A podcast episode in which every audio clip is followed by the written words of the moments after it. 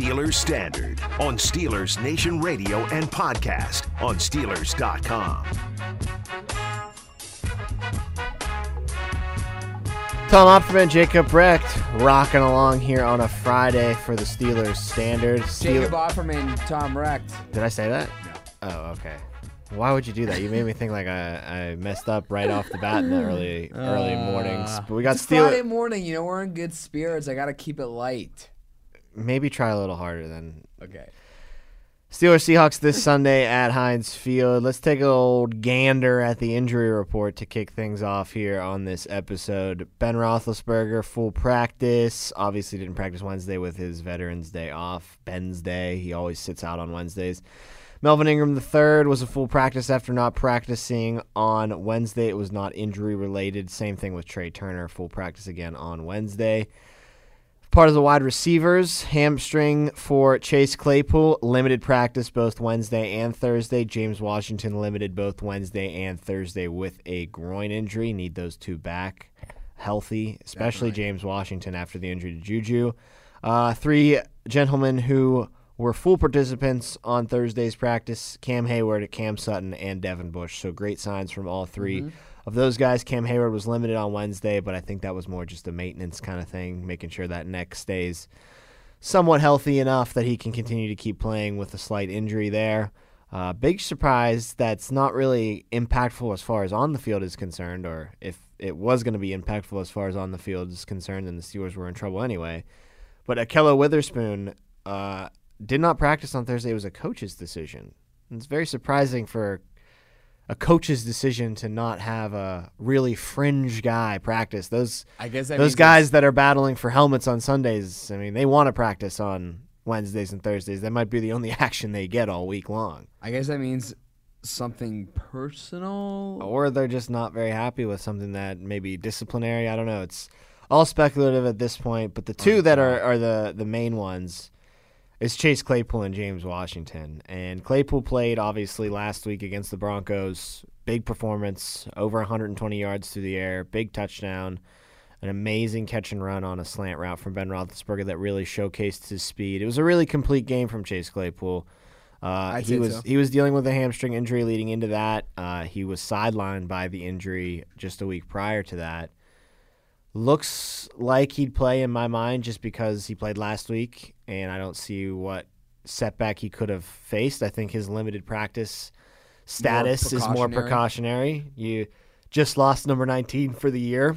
You don't want to risk. No need to another you know, yeah. exacerbate a hamstring throughout a full week of practice. Just especially let him take it easy. Especially when James Washington too is also dealing with an injury. You don't want to just keep depleting your guys. Yeah, James Washington with that groin injury, and that's the one that you're more questionable about because he, of course, did not play against the Denver Broncos because of that groin, and he has been limited in both Wednesday and Thursday sessions of practice this week. So it doesn't look like the train's on the tracks for James Washington to be out there Sunday. Now, we don't know what the statuses are today as we sit here in the morning, practice not being until the afternoon. If you see James Washington as a limited participant in practice, or even worse, he's probably a for sure goner for Sunday's game.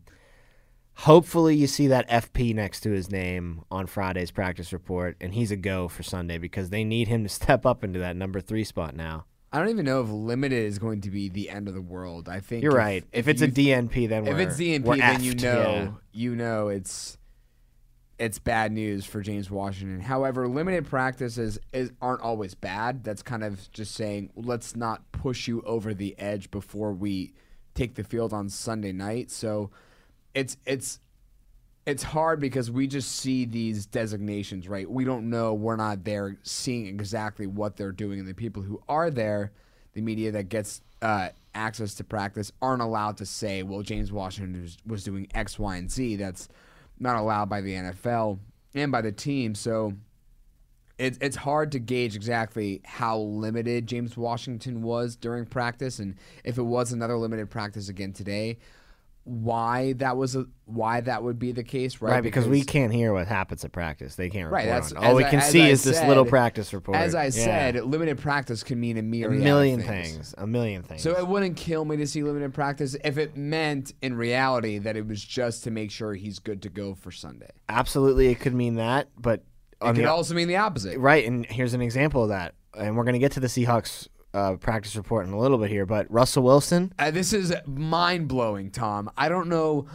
I don't know. Well, it's exactly what- I it's- thought I was dreaming. I thought I read it wrong Well, it's I exactly saw what- that. I think it's exactly Russell what you're- Wilson was limited prac- a think- limited practice participant for the Seahawks. It's yesterday. exactly what you just said, Jacob. Limited practice can mean a million different things. That could literally just mean that he stood back there and caught a couple passes from the center as they did walkthroughs around him. You know what I mean? Like it could mean a billion different things. But yeah, it's surprising to see that LP pop up next to Wilson's name. He's not playing on Sunday. No, I no had way. friends asking me, "Is it possible he plays?" I go, No. "There's no, way." Well, they didn't put him on IR, so he can really come back whenever he's ready. The- but the- there's just no way. The the um, diagnosis was Six what, to eight six to weeks. eight weeks, and you're telling me he's going to come back and play the very next week. I don't think that's possible. he's not going to play the very next week. He will be back before that six week window, though. Holy crap! It scared the bleep out of me when I saw that he was even a limited participant in practice. No, it's. More, I think it's an example of what you're trying to illustrate with James Washington. A limited practice could mean anything. It Uh-huh. could literally just mean that he was out there in shoulder pads and a helmet, just walking around the field. You don't. like TJ Watt know. was during training camp. Yeah, you just don't know what that could mean. But uh, for James Washington, we hope that a limited practice means that he was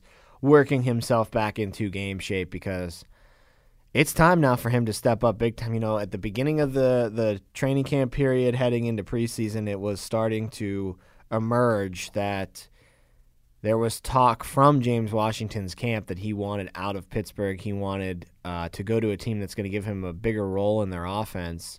Here's Felt- your bigger role. Felt like he was buried in this offense in this depth chart at the wide receiver spot. And now, this is the main reason why you do not trade a guy like James Washington if you're Colbert because injuries happen all the time in the NFL. And unfortunately, you've been struck by a season ending injury to one of your wide receivers as Juju goes down with the shoulder injury. So, yeah, here's your opportunity, James Washington. You were clamoring for it at the beginning of the season. Get me out of here. Get me on a team that's going to use me more so I can showcase my abilities. Well, the Steelers are now going to need you, so it's time for you to showcase your abilities here in the black and gold.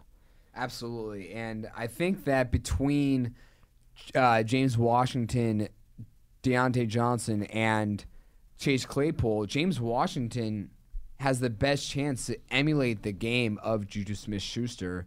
Uh, they're Juju's a little bit taller, but I think they're pretty much the same size uh, in terms of muscle mass. So J- James Washington is also a speedy guy, similar to Juju. So it's not, it shouldn't be hard for James Washington to assume that role. Let Diontae do his thing from the slot or cross routes, and let let Chase Claypool be your designated deep ball guy.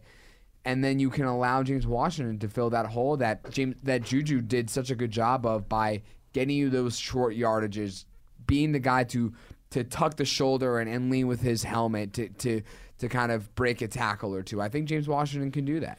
You know, it's interesting. Gerry Dulac was on uh, the Mark Madden show earlier this week with us, and he said James Washington, in his mind, is the most athletic of Wow. the wide receivers in Really? the, in the group. And you know what? It kind of makes sense when you think of it from a pedigree standpoint. I mean, obviously Chase Claypool went to Notre Dame. I mean, it don't get much better than that when you No, get it recruited certainly to wasn't. Diontae who Toledo. Yeah. Yeah, exactly. But even though Claypool was at Notre Dame, big school, bigger name player, second round draft pick, James Washington was one of the best receivers in college football. I think he won the Biletnikoff Award. I, don't remember. Mason Rudolph and his connection at Oklahoma State Was unstoppable. It's unworldly. They Yeah. put up like 55 points a game.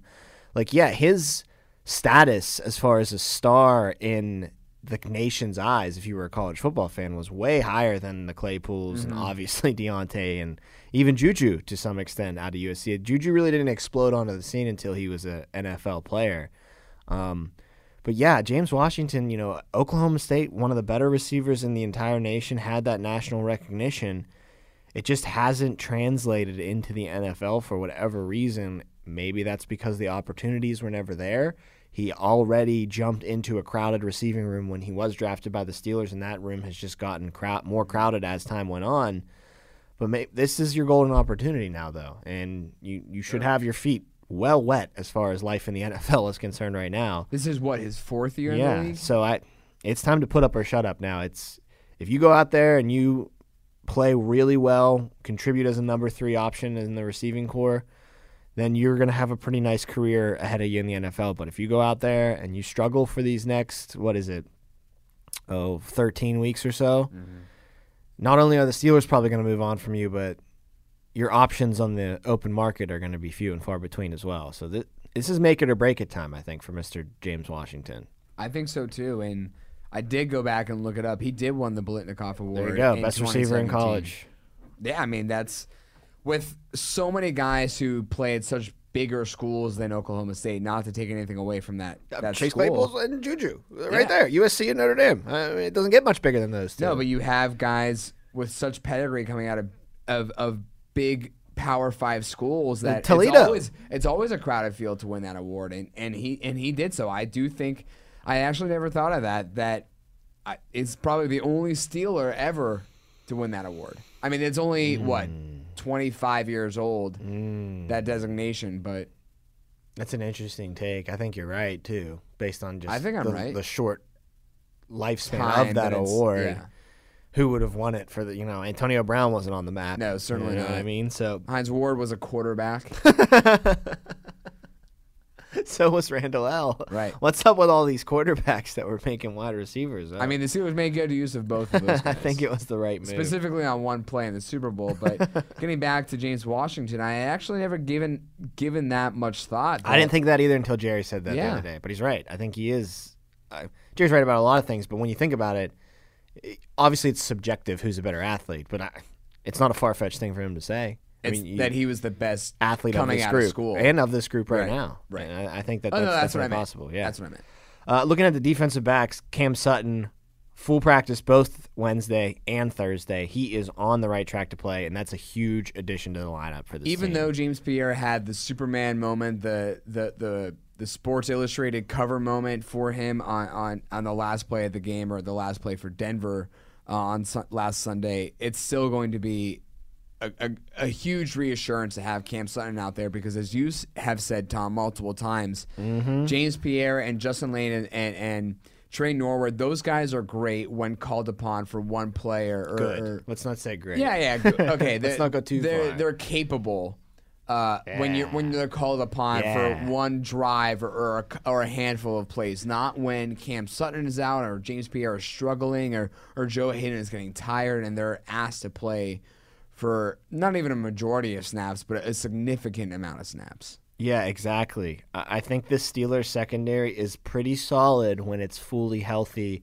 and your top two dogs are Haden and Sutton, and then you can kind of just go with who the hot hand is. You, you put Norwood in the slot because he's having a good game. That's fine. You put Pierre out there in the slot. That's fine too. You know, you just kind of shuffle guys in and out based on who you think's having a good game, who's fresher at that point in the game, and it works really well.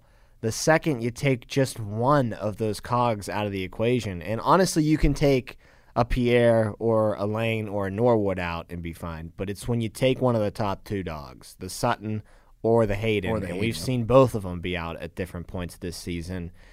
You just get overextended in that secondary. And James Pierre, I I think it's fair to say that the Steelers are very high on this guy and that they do envision a future where he's one of the top two corners, never leaves the field on the outside for this team. But just your second year as an undrafted rookie free agent, I mean, it's like Tomlin said after the, the game on Sunday. Pierre got an education mm-hmm. in life as a cornerback in the NFL, and that's what all year's going to be. And I'd rather him get that education in a lesser role, you know, filling in in the nickel, jumping in for Sutton on a couple plays when he needs a blow, than being the number two guy and really overextending himself. Obviously, the talent's there.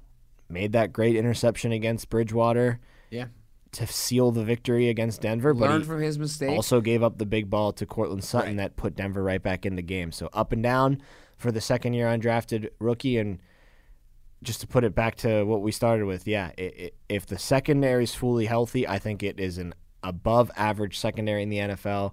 The second you take one of the two starters out of there at the cornerback position, uh, I think you start to drop off pretty dramatically. Yeah, I think so too. And that's something we've been talking about all season long, all off season long, is the lack of depth behind the starters. You have faith in the guys that are that don't extend beyond Haden, Sutton, Pierre, right? Eh, For your cornerbacks. Beyond that, that's where it starts to get shaky. But as long as you have them Even if there- Pierre's up playing more, I, I it gets super shaky. Yeah. Right, just because we don't know exactly if he's capable of doing that. He hasn't given us really a, a, a true tail sign if he's ready for something like that. And as you said, Tom, he got burned on that Courtland. It was a great diving effort by Courtland Sutton. Let's not take anything away from his effort on that play, but James Pierre did let him get him, did let him get by him, and it wasn't the first time we've seen James Pierre get burned for a long touchdown. I believe it was James Pierre covering Ja'Marr Chase against the Bengals, who allowed that long touchdown. So we know he has some coverage issues, but we also know he's capable of learning from his mistakes. Absolutely, and that's a great thing to see, and and not just learning from his mistakes, but doing it almost immediately. Mm-hmm. You know, he didn't sulk, he didn't put his head down.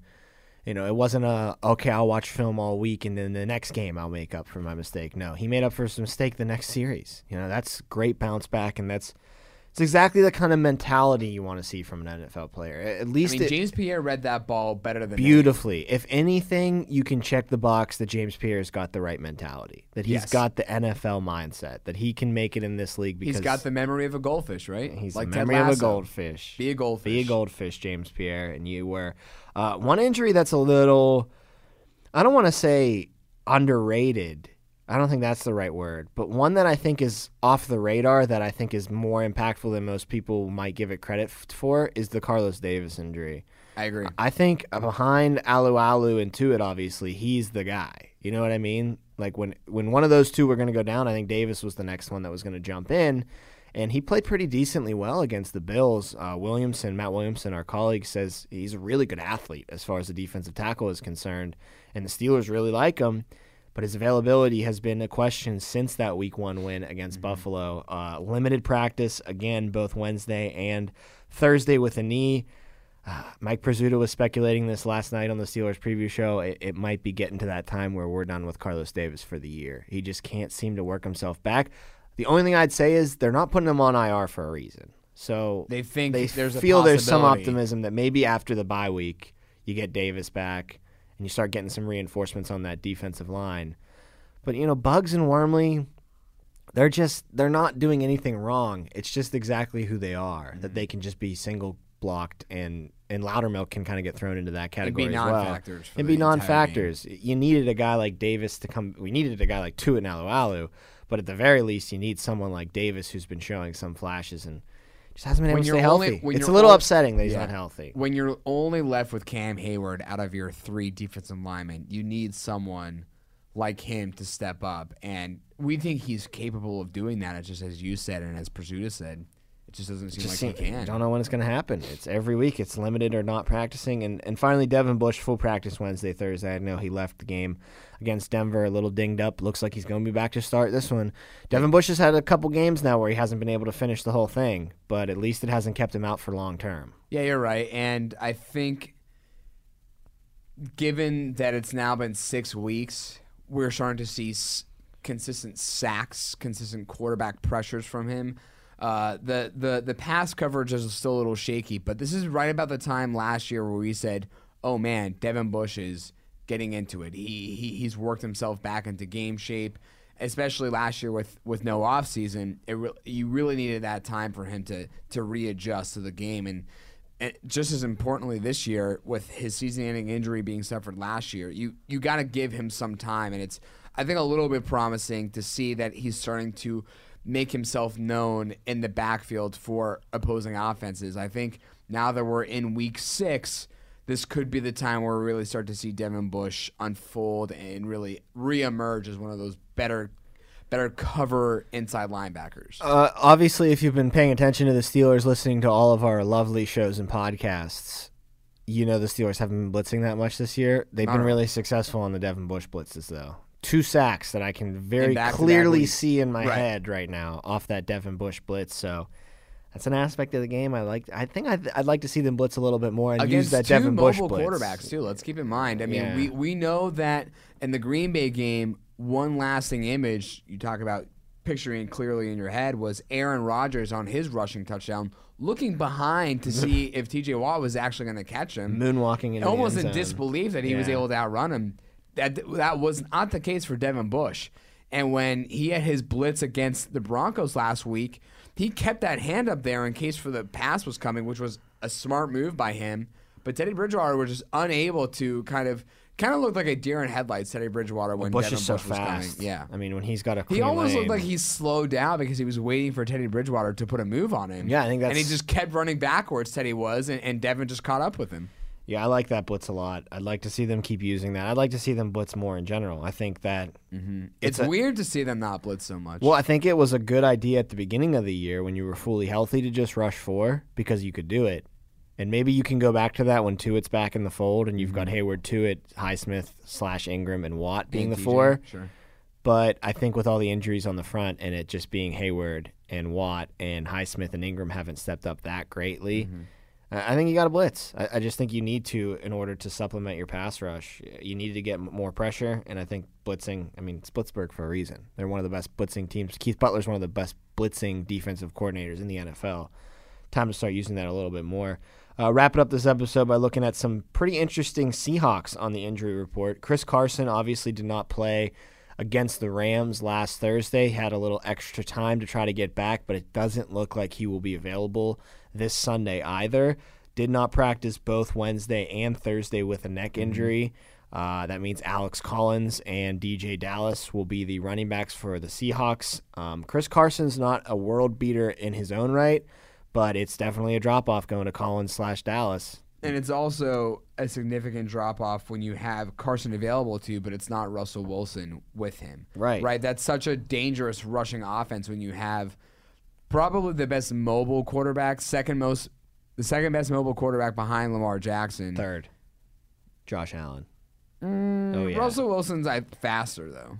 He ain't hurdling people like Josh Allen was. That's he doesn't truck stick like Josh Allen does. I put Josh. Allen in front of him, but go on. Very mobile quarterback. Anyways, good we know, running we game. know where he's we know what he's capable of, and I think Chris Carson's game really takes a step backward when you remove Russell Wilson from the equation. But if you don't have Russell Wilson and you don't have Chris Carson, that running game I think is going to be obsolete, basically. I think the Seattle. entire team takes a giant step Oh, backward well, without course. Russell I mean, Wilson. We, we talked about previously earlier this week how um how reliant this team is on Russell Wilson. That that the whole team's success hinges on that. We know how bad the defense is, and they were still winning games because they had Russell Wilson. Bobby Wagner, the face of that Seahawk defense, one of the best middle linebackers in football, gonna go to the Hall of Fame one day. Yeah, I'd say probably right now still one of the best, even though he's getting older. I talked about that to, with Williamson on our Advanced Scout podcast. Uh, he said probably not number one or number two in the NFL right now. Still elite, but just he's getting up there, so he's starting to lose the. But he did say between him and Luke Kuechly, those two have been the best linebackers we've seen since Ray Lewis in this league. Best middle linebackers. Wagner and Kuechly. Yeah, yeah. have- I have have no. I've, I I would not argue that point. He's got a knee injury. He did not practice on Wednesday. He was limited Thursday, so he's getting back on the right track. That kind of strikes me as more of he's a veteran. Maybe the knee's bothering him a little bit. Mm. I think I expect Bobby Wagner to play. Has not missed a snap all season long for the Seattle Seahawks on defense. Him and Jamal Adams have not come off the field once all year. So I'd expect to see number 54 patrolling that middle of the defense, and that's huge for. Uh, it's tough for the Steelers, obviously, because he's elite. But that's bigger, I think, for the Seahawks because he's going to have his hands full with Najee Harris all day long. So if Wagner wasn't able to go, uh, Seattle's got no hope to stop number 22. That's got to be the matchup. that you to- to look for, a thousand times. Circle Bobby Wagner matchup. versus Najee Harris. So good for the Seahawks, honestly, that Wagner's looking like he's That, going to that, play. has got to be a, a, a breath of relief, a huge sigh of relief for them. You ready for the interesting one? Sure. You ready for the one that's got me doing the old Dwayne the Rock Johnson eyebrow lift? DK Metcalf, foot, limited practice Wednesday, did not practice Thursday. If there, if there is a chance that DK Metcalf does not play on Sunday night, you're telling me that singularly Tyler Lockett is going to beat this Steelers team? I don't think so. And Freddie Swain is going to step up as the Yeah, Freddie two. The and Alex Collins. Yeah, those two are going to be the. torch. See, that's the With thing. Geno that's, that's the Steeler way is that they focus, they put all their attention on Tyler Lockett, and that allows Freddie Swain to eat. That allows Alex Collins to have a good day. You got to be holding your breath if you're a Seahawk fan. If DK Metcalf is going in the wrong direction as far as the practice reports are concerned, obviously nothing is written in stone. Uh, later this afternoon, much later this afternoon, when the Seahawks wrap up their Friday practice, maybe he comes out as an FP. Maybe he's a full practice participant, and maybe it was just some maintenance day. But I don't know. I, I think that you start limited on Wednesday, you get downgraded on Thursday. You're not optimistic, I think, if you're the coaching staff, that things are, are going to dramatically switch directions, do a 180, and he'll be ready to go on Sunday night. But no Carson, no Wilson, and potentially no DK Metcalf. I mean, the team's cooked, right? You'd think so. Absolutely. I mean, they're what you're gonna. As I said earlier, you're gonna let Tyler Lockett and Tyler Lockett alone beat you.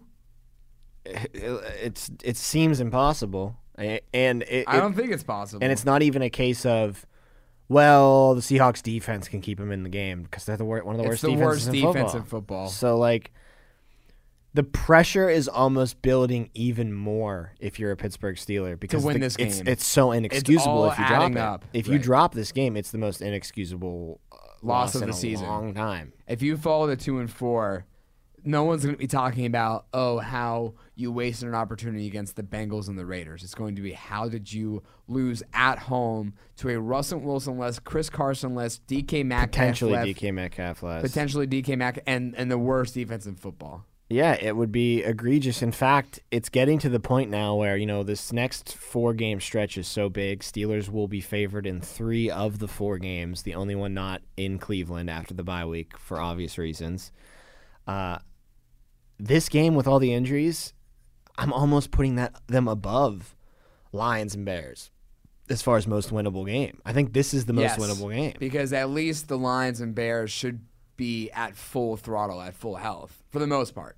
The Lions are a weird one too because they're bad. Don't get me wrong. But they've, They've- almost they've been in every game. Have been close. Like- the only one I think that wasn't close Was Green Bay. Was the Green Bay game? You could literally make the case for them to be a three and two football team. Uh, At the very least, if a little bit of luck is on their side, they're two and three, and they beat the Ravens and they beat the Vikings. And they beat the. Vikings, Yeah. right.